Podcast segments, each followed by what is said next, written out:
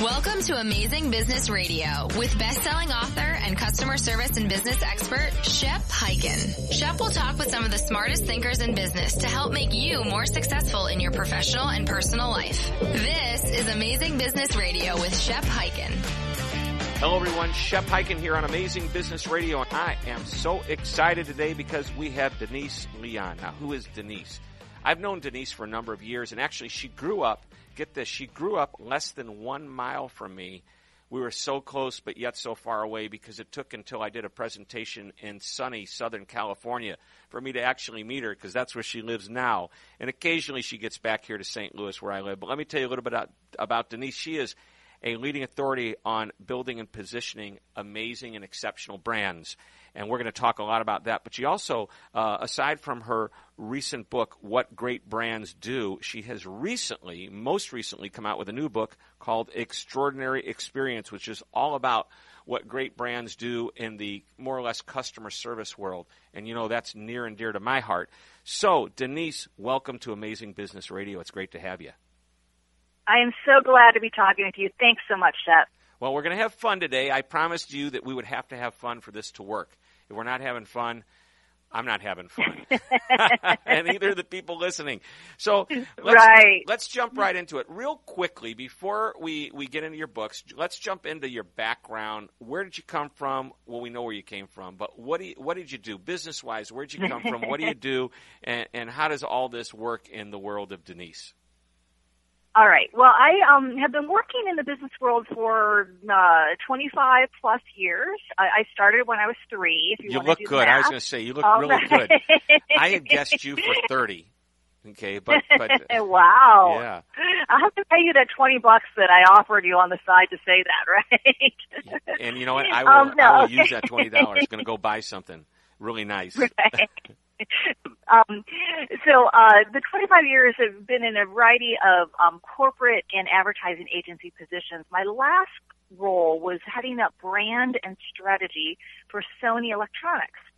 And um, in around 2002, no, 2004, um, for a variety of reasons, which I can tell you some other time, I decided to resign, start my own business, and here I am, um, now a consultant, speaker, and writer on brand building. Wow, wow. So that's great. Consultant, speaker, writing on brand. but You basically you do what I do. Yeah, I'm trying to be like you, Shep. I don't know if you've noticed that or not, but yeah. And I know that sounds creepy, but it's in a good way. All right, I'll take that as a compliment. All right, so let's talk about uh, your books because I think that's what we're going to use as the as the heart of this conversation. I want our our audience to learn a little bit about what not just what you do because they may be interested in, in learning more about you directly and, and having you work with them. But your books, they should definitely you should go out today and buy this book. That's what you should do. That's your that's the takeaway from this. But why? Tell us why. Why did you write this book, Extraordinary Experiences? Well, you know, I do believe that customer experience is the is the battlefield in which brands will win or lose. And so I wrote this book to help people understand how do you create extraordinary experiences that really get people to love you as a brand and to visit you and to buy from you, and um, and to help you understand how how to build a great brand through your extraordinary experiences. So I, I love what you said at the very very beginning. I'm going to ask you to repeat it. I don't know if you remember it, but why? What's the what's the reasoning behind the brand? It is yeah. Well, well, custom, I said customer experience is the battlefield there that is. Customer where brands experience, yes. lose. Yeah, mm-hmm. yeah, and you know, and really, that that that should not be a new idea, but I think unfortunately for a lot of people it is. I think we get so caught up in, you know, what is the product we're selling or what is the service that we're offering that we forget that it's all of the interactions that someone has with us that create this customer experience and ultimately end up reflecting on whether you, whether they love your brand or not. You know, I call this common sense because you're right, it's not new. Uh, there is new innovation that's happening in the world of customer service and experience, but at the end of the day, we're all trying to do the same thing, just coming up with different ways to do it, which is to make the experience that the customer has better. So we can do that a number of different ways. We can do it on the front line with the way we treat people, people to people inter- interaction. If you go on a website, uh, you're you're actually dealing with a, a, website that is built by a person for a person to use. So I always say that's as much a people to people experience as anything, and it should be an extension of that. You know, and and mm-hmm. then now today you you try to not just deal with the actual customer service or interaction experience, but there's other things behind the scenes that could drive the experience. The timing. Uh, if I'm going to promote to you, do I promote to you at the right time? So the buying experience or the purchasing experience all, you know, goes into it. Stephen Jobs, do you remember, you know, he said it best or he did it best because he said, uh, let's make sure that the experience, it starts with, you know, we understand what the customer wants and they know what they're buying, but they get the box and they just start opening the box and that plays into that whole experience. You know, it really is much more right. than the product. Yeah, and you know, I think that Steve Jobs and Apple is a great example for the way that they obsessed over the details of that customer experience. I remember reading an article when the first um, iMacs came out, and you know, he talked about he wanted people to open the box, and the first thing they would see is um, a handle on top of the of top of the computer, and he felt like that was such an important impression to make because everyone knows what to do with a handle. You pull the thing out and you and you start working with it. You start playing with it, and it made the product and the brand so much more accessible and relatable to people who maybe never thought about having their own personal computer. And it's understanding details like that that I think that we as business people need to need to do in order to create these experiences that really do connect us with our customers. It's at the end of the day, that's what it's all about. It, it's you know every nuance, every opportunity to make that positive impression. And it used to be years ago.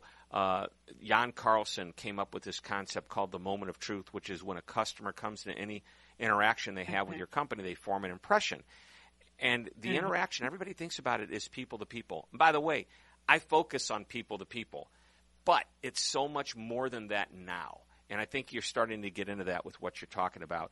So I know we, are going to get into your, your brand experience and the seven brand building principles, which I want to do in our next segment after the break. But before we do that, give us a little more background on extraordinary experiences. What's, I mean, do you have, you have case studies, you have stories in the book, you use great examples. Share with us your best example. Yeah. Okay. So the, the the whole book is full of case studies and stories. I mean, uh, you know, we all want to know what is the inside scoop behind certain brands. So, for example, one of the brands that I profile is Costco. You still millions of people shop at Costco. Millions of people love Costco. But I really wanted to say what what makes that Costco experience so extraordinary. And so what I did was I kind of did a lot of research, a lot of uh, observation as well, and then analysis. And, and what I discovered is that Costco exemplifies this brand building principle that great brands don't chase customers. You know, they don't try to be all things to all people. They're, the, the kind of bare bones warehouse feel, you know, if you think about it, is really not that pleasant of, of, of, of a shopping experience. You know, the fact that they limit people's choices, you can, you know, you've got the two brands of toilet paper and you better like one of them because otherwise you're out, you know. Um, all these things are, um, are limiting customers' choices, not making the experience very fanciful or sophisticated, but it really does appeal to the savvy shopper that Costco is targeting as their customer. And so just a really good, a good example of how, you know, Costco is, is willing to, to let customers who want to be pampered or want to have a lot of selection, um, who don't mind paying like high prices for something in order to, to feel like they're getting something luxurious, they're willing to say, you know, those customers are not for us. We're going for the savvy customer who who's looking for those those basic items and then those treasures that they stumble upon and they love in our stores. You know, and and to like give another example, uh, I worked with Southwest Airlines, talked with them for a while, and one of the comments they had is if you like to fly first class, we encourage you to do so on another airline. You're not airline, yeah. You know, exactly. So, yeah. yeah, and it's and that's the point. You know who your customer is. You cater to that customer. Now, here's an interesting study, uh, an article that I read in the Harvard Business Review. And by the way, I love every once in a while dropping that I read the Harvard Business Review because it It really does make me sound smarter it, than it makes I am. you sound so smart. Yes. I was reading Harvard. Business Review, but, no, but they, they had a great article about Walmart, and you know you talk about Costco, and I think a Sam's Club, and Walmart was trying to increase their uh, user experience, the customer experience, if you will, and they would survey their customers, and they found out that the customers said, "Hey, the aisles are cluttered. There's too much. You know, clean it up, make it look nicer." So they by the way, they didn't take the customer's word and then go out and change the entire chain. They did what was smart. They took a couple, three stores, and they did some remodel, and they spent a lot of money to do so, only to go back and survey the customers again to find out what was the difference. And the difference is the customer Mhm. liked it better. Fantastic. What did that do to the bottom line? Nothing. It did nothing to the bottom line. Really? Now, Hmm. interestingly, so here's the point Costco has figured it out. To your point, they know what the threshold is, they know how low they can go as far as the experiences with the bare floors in the warehouse and maybe how many choices they have in different brands. They also know how high they should go without going over the top to break away from what they are capable of doing and delivering on their brand promise. Because if they start to give too many brands, guess what's going to happen? It's going to dilute the sales of a particular brand. My guess is they won't get the same price, which means they can't pass on the savings to that customer. Exactly. So at the, Exactly. at the end, you know, what is the what is it that the customer really wants? What's the primary thing, and where, you know, what are your base? I always believe you should always exceed the customer's expectations, but if they, if they have a bottom line expectation, you got to at least hit that. Maybe do a little bit better. Exactly. Yeah. Right. So, and to and to your point, Shep, it all is about knowing what you stand for and what you will do and what you won't do, and that's to me what your brand is all about. So if you have clarity on that, then you can design a customer experience that really appeals to, to your customers. and it must be crystal clear. All right, we're going to take a short break. Don't go away, everybody. We're talking with Denise Lee Yohn, and she is going to talk to us in just a moment about the seven brand building principles that separate the best from the rest. That's based on her great best selling book, What Great Brands Do. This is Amazing Business Radio. My name's Shep Hyken. We'll be right back. How would you like customer service training anytime you want it or need it, day or night? Well, with Shepherd Virtual Training, you will have world class customer service training at your fingertips online 24 7, 365 days a year. Just go to www.shepondemand.com. Once again, that's shepondemand.com. And remember, always be amazing. You're listening to Amazing Business Radio with best-selling author and customer service and business expert Shep Hyken. Shep Hyken here, back on Amazing Business Radio on CBS and Play.it Network, and we're talking with Denise Lee Yohn, and we are talking about building your brand. And I don't care if you're a large company like some of the companies we've been talking about. That would be companies like you know some of the best brands in the world, Apple, and and we talked about Costco and several other companies. Or you can be a small solo entrepreneur, even building your brand's important. And Denise has written a best-selling book, "What Great Brands Do: The Seven Brand Building Principles That Separate the Best from the Rest." And I want to know what those seven brand building habits are. So, what are they? Denise, All right, start with number one. Can we I'll go, go- through them? Do we have time? Yeah, I was going to say, I can Good. go through them fairly quickly, and then maybe you can pick out one or two that you want me to talk about a little bit more. Great. So, Well, give us the, the first one- appetizer version. You know, Yes. This is okay. good. All right. Here's your sampler plate. All right. Great brands, number one, start inside, meaning they start brand building by cultivating a strong brand led culture inside their company. Number two, great brands avoid selling products. They know it's far more effective to kind of seduce people with an emotional connection than to push their products on them. Number three is great brands ignore trends. And I know that sounds a little counterintuitive, but what I found is that great brands actually challenge trends and sometimes just go their own way so that they can advance their own cultural movement and have everyone else follow them. Number four, great brands don't chase customers. So this is what we're talking about with Right. Costco. You mentioned that earlier. You know who, yeah, you know who you want to attract, and you know who you're not for as well. Number six is, um, Oh, number I'm sorry, five. number five Yeah, is don't go crazy. You're just seeing if I'm paying myself. I was getting so excited. Yes, you are. Thanks, Up. Um, great brands sweat the small stuff in their customer experience. This is again what we talked about. We talked about Apple before, really obsessing over these small details that can make a big difference in people's perceptions about your brand. The next one is great brands commit and stay committed. You know, they lock in their core brand aspirations and then execute on them relentlessly and are willing to say no to things that will take them off their core because they're so committed to, to being clear about what they stand for. And then the last principle is great brands never have to give back. And again, I know that sounds counterintuitive and there's really nothing wrong with giving back. I mean, come on, we all, you know, want to give back. But what I found is that great brands don't give, you know, take with one hand and give back with the other. They actually create a positive social impact in the very core of the way they design their business. So that they, so that they're not trying to make up for bad things they've done. They're actually improving people's lives every day. All right. So we're going to go through those uh, with a little bit more detail. And that, and by the way, that's great.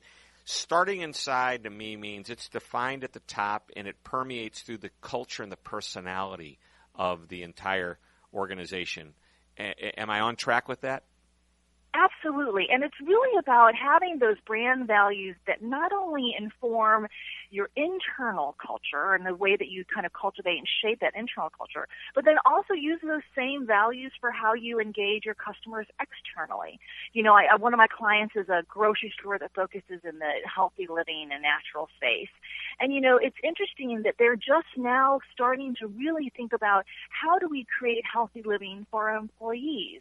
So it's not just something we do on the outside, it's something we do on the inside, and it's the same thing. Imagine if they started that first and focused on well, their employees. Well, that's why first. they should start inside, exactly. right? Exactly. you know what happens on the inside of a company is felt on the outside of the company. And um, so maybe they, hey, the fact that they figured out though it's not too late. That's for sure. Exactly. So, so yeah. number two, avoid selling products and instead, uh, you know, connect emotionally. And I think that's cool because I think sometimes it's. Uh, a product is a commodity. My guess is whatever I'm selling is probably able to be bought elsewhere uh, by another company, yes. maybe even by less money. What can I do to create that emotional connection? You know, it's a sad fact, but that is the, the I think the case for most products and most categories and industries today. So, how do you create brand preference? How do you create brand loyalty? It's all about um, finding out, you know, how you can make customers feel you know what how do you want to inspire them? How do you want to change their lives? How what is the real value of what you're creating? You know nike is kind of the prototypical great brand and you know i think that in in part they are because people know that when you're buying something you know nike you're not just buying a pair of shoes. You're like you're buying something that makes you feel like an athlete and you feel inspired to do your best. Just do it right? You know when i run with a different pair of shoes I can never go as far as when I put on those Nikes. It just makes me feel good. Well, but I just I get inspired. No, I get inspired. You know, um, thinking about what I can do with with my Nike shoes. And it's, I mean, they really do give you a vision of what the shoe is supposed to do and what you should. I mean, they create that emotional connection of what you aspire to. They've done a great job. All right. Yeah. Number three is, and I can argue this one because I just came back from an analytics conference. Ooh, isn't that exciting? And it really was. But, you know, it's all about watching the data and figuring out what the trends are going to be. But, but you say great brands ignore trends. That's number three. Mm-hmm. So, well, you know, you how? want to be, you want to be data informed. You definitely want to know what, how are customers buying? Um, how are they? How are their purchases changing? What do we know about them? Uh, the, the problem, I think, is that we often try to follow everyone else, what everyone else is doing, as opposed to say, given what we know, what is something, what is an idea, uh, what is a, a product, what is a direction that we can move in that is completely, that, that we can completely on, own on our own. So it's not about, you know, I work with a lot of restaurant companies and, you know, all the restaurant companies are like, oh, you know, we see what's going on with, you know, those healthy, healthy food trends. We need to have a healthy offering. And it's like, you know what? That may or may not be right for you. You know, um, McDonald's, I think, is trying to really push their their health and and their quality, and um, uh, they they came out with these chef crafted or chef inspired sandwiches. I can't remember what it's called, and it's like, you know what?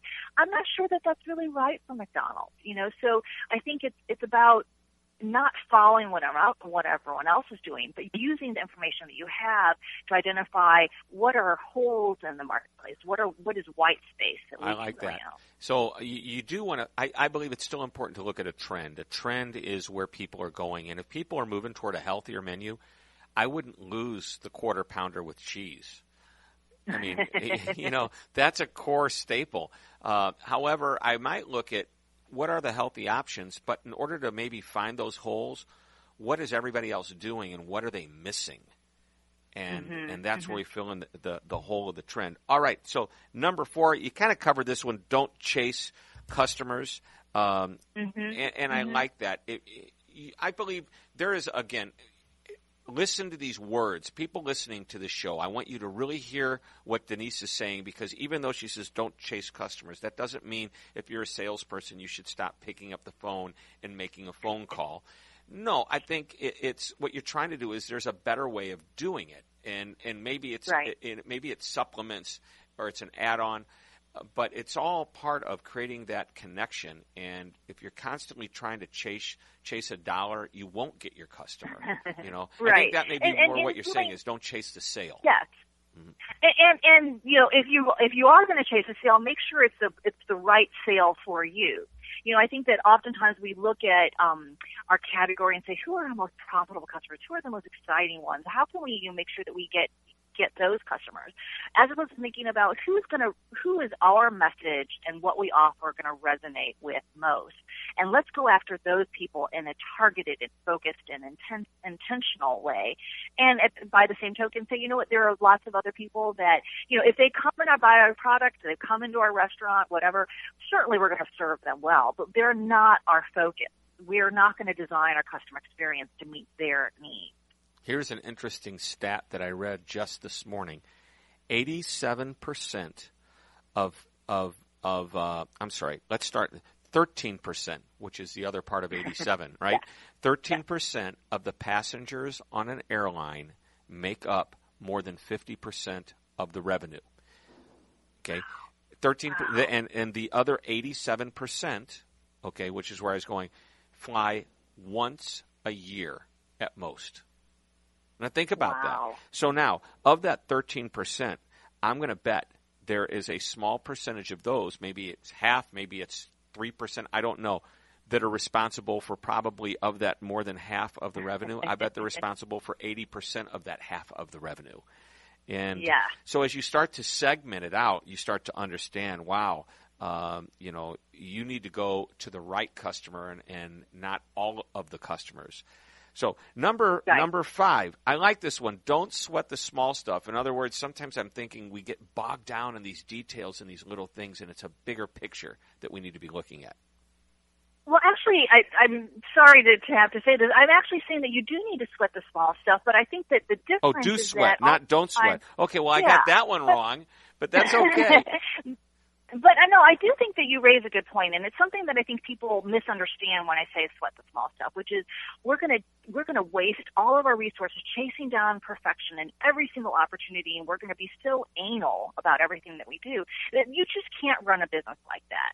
What you need to do is figure out how can we make the biggest impression on people, and and it's sweating the small stuff and those kinds of details. So you know, um, it's funny. I uh, was at visiting a very nice hotel um, a couple weeks ago. It was definitely a client who put me up in this hotel. I could never afford to stay there on my own, and it was such this wonderful experience. Very, um, everything was, um, everything was so aligned with the personality and the history of the hotel. That the, it was a historic landmark that had been um, that people had been going to this hotel for you know centuries or whatever. And every little thing they did, whether it was a little sign that they left on the bed at night, or the way that the the um, person at the reception desk greeted me, or even um, the the cute bikes they had for for rent available for for their guests. Everything had this like that was right for their brand. Um, now, I'm sure that there were lots of other things that they chose not to do or not to invest in because those things really didn't matter for them. So it's really understanding what is going to make the biggest impression on people. And I got to tell you, it's it's almost never advertising. It's always something in the customer experience. All right, I'm going to redeem myself, and that is okay. Don't sweat all of the small stuff. Just sweat That's a great the way most to put it. important small stuff. All I so, love that. So here's great. what we're going to do. We're going to take Okay. another short break, and when we come back, we're going to hit number six and seven and give you some other amazing ideas that you can use in your business to be more successful. We're talking with Denise Lee Yohn, author, speaker, entrepreneur, and my name's Shep Hyken. This is Amazing Business Radio. Don't go away. I love a good book, and Donna Cutting's new book, 501 Ways to Roll Out the Red Carpet, is a great one. The passion that Donna has for customer service is evident as you read this book. She shares how she treats her customers like they're celebrities and gives you 501 ways that you can do the same. So if you want to create raving fans, check out Donna Cutting's new book on Amazon.com. 501 Ways to Roll Out the Red Carpet. This is Amazing Business Radio with Shep Hyken. Shep Hyken here, and we're back on Amazing Business Radio talking with Denise Lee Yohn, and she is sharing with us the seven uh, basically positioning, uh, brand building principles that separate the best from the rest. And we've talked about the first five, but we've got two more to go. And number six, I, I've been taking notes, is uh, to commit and stay committed. Is that right? Mhm. I am. I, I. They tried to commit me once. we weren't going to talk about that, Shep. It's a different kind of commitment. But you know what? It's Right, It's, it an- it's, yes. it's a crazy commitment. It's crazy about your customer commitment. Hmm And you know, um, I think a great example is a brand that you mentioned before, Southwest Airlines. You know, um, I think that they um, were very clear about the kind of airline that they wanted to develop when they first started out, and they, you know, they they identified certain attributes like you know short haul flights and very bare bones, lots of fun, you know, all these things. And they've stayed committed to those values and attributes throughout as they've grown and as they've expanded. And I think, you know, it's such a temptation to either look at what other people are doing or to see an opportunity to grow and say, hey, know, we can do that. But I think the better question to ask yourself is, should we do that? Is that really right for us? Is it going to grow us in a profitable and sustainable way, or is it just going to produce a short-term flash that is going to take us in the wrong direction? So committing and staying committed is about saying, knowing what your brand stands for, being very clear about it, and then locking that in. So that's great. That is commit. Commitment is, I think, you know, if you're gonna if you're gonna do it, you do it right. Number seven, and and that is to, and I hate to use the word never, but that's how it starts off. Never, Have never to have give to give back.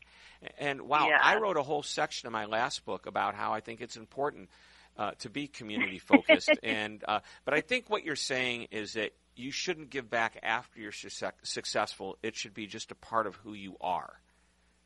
And yeah, and a part of the way you design your business. You know, you don't want to think about giving back as, oh, we need to do um, cause marketing or we need to, you know, do a charitable donation or something like that. You want to think about how is my business creating value for my community today and how could it do with that even more? And then you want to, you know, design your business so that you're doing that and every and you're making that positive contribution in everything you do every day. So you know what I I hear in this, and, and what's making me think right now is that, um, depending on what you do, uh, should be part of how you give back, and it should be structured into it from the very beginning. An example might be, and I know you've used restaurants a, a number of times, but the restaurant that has leftover good quality food that wasn't used you know, at the very beginning, you know, let's help the community by giving that food away. And that's different than saying, if we make a lot of money, we'll write a check. Exactly. Yeah. And another restaurant example is actually Starbucks. And, you know, so we're talking about brands. We have to talk about Starbucks, you know, and I Mhm. think that earlier, you know, earlier, yeah, big brand. Earlier this year, they tried to do this whole campaign. It was called Race Together, and it was really about kind of stimulating conversation about race. Um, one of the things, because, you know, because there have been so much racial tension, eh, you know, in, in our nation.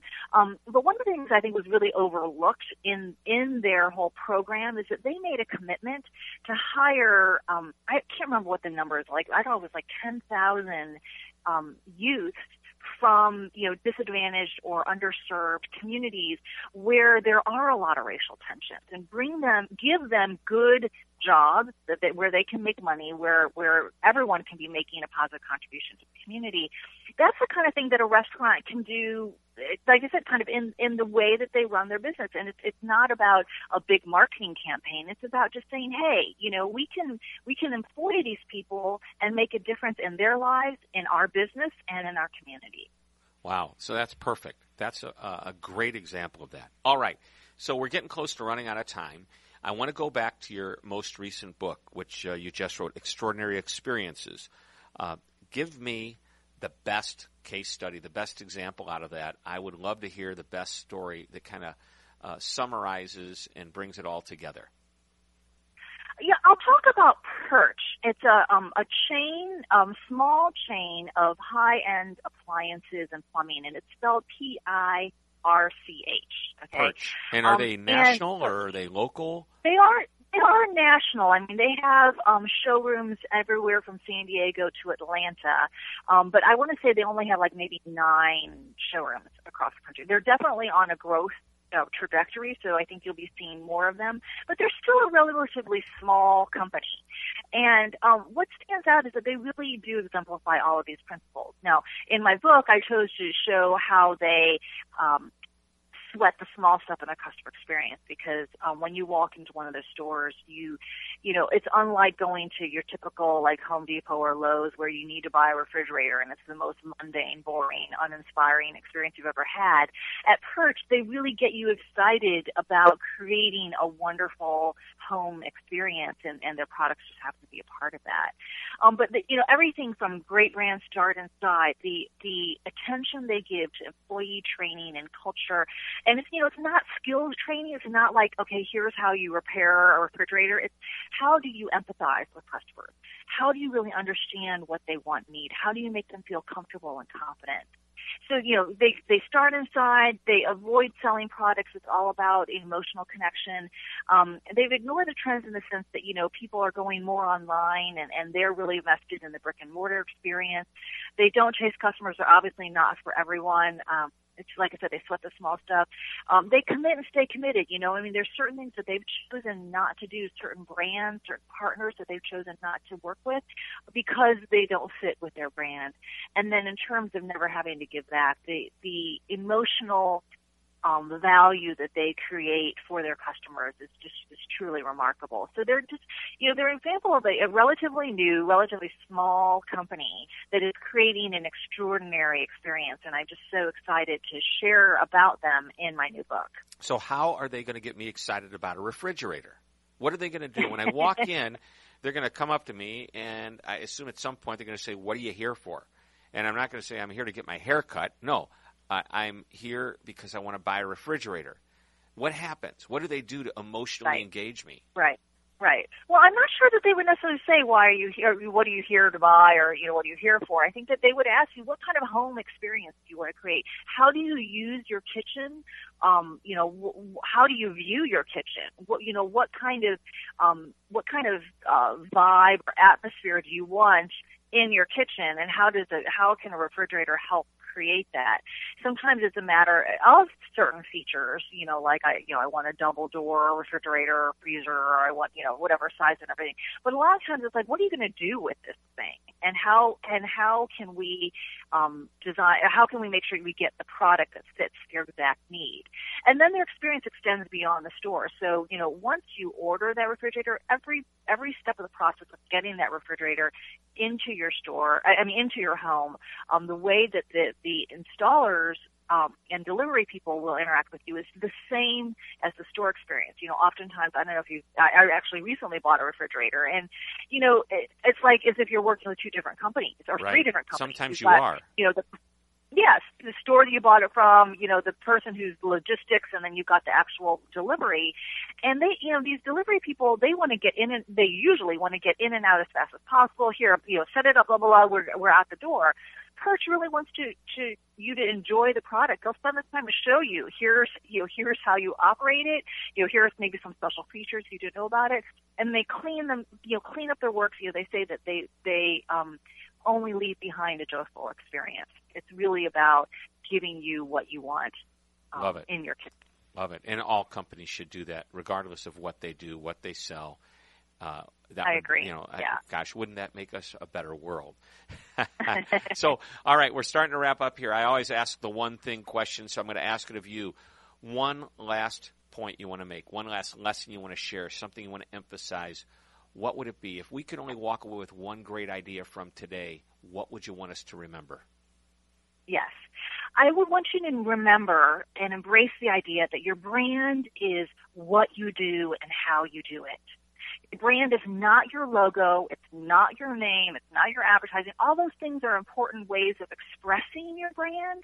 But what you do and how you do it is what makes you unique and valuable and memorable for your customers. And you need to be clear about that first and then design the entire customer experience, including logos, taglines, websites, whatever it might be to express that. But it's really about your brand is what you do and how you do it. And, and, I'll go a step further that you will do everything you can to try to create the what you do and how you do it. And at the end of the day, if the customer doesn't agree, you're not delivering.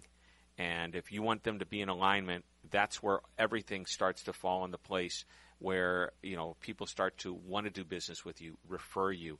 I think that's great advice. A brand is what you do and how you do it.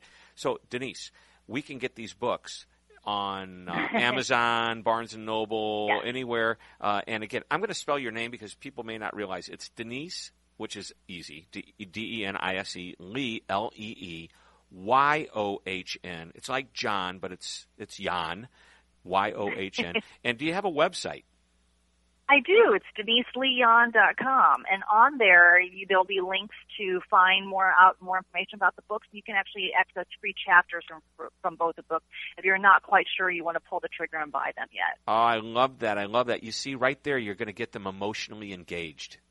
I hope so. Well, you you appeal to everything. You appeal to the people that like to go to to Sam's and and, and uh, Costco on a weekend and get free lunch with the free samples. you appeal to the people who like to get free stuff, if that's okay to use that word. And then when they finally get into it and they taste what it is that you're selling them, they'll go, oh, wow, now I'm emotionally hooked. And you've got me hooked. So I'm a fan. I'm well, a fan. great. I'm glad to hear it. Shep, I'm a big fan of yours, so I'm so glad we had this conversation. Me too. Ladies and gentlemen, this has been amazing business radio. We've been talking with Denise Lee Yohn, and please go out, check out her website, deniseleeyohn.com. Check out the books, learn more about her. This has been a great segment. Really appreciate you coming out. Great interview. This is why we call it Amazing Business Radio because we learn so much from so many amazing people. So I always like to sign off with my three favorite words.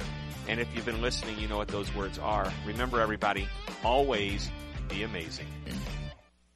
This podcast is a part of the C Suite Radio Network. For more top business podcasts, visit c-suiteradio.com.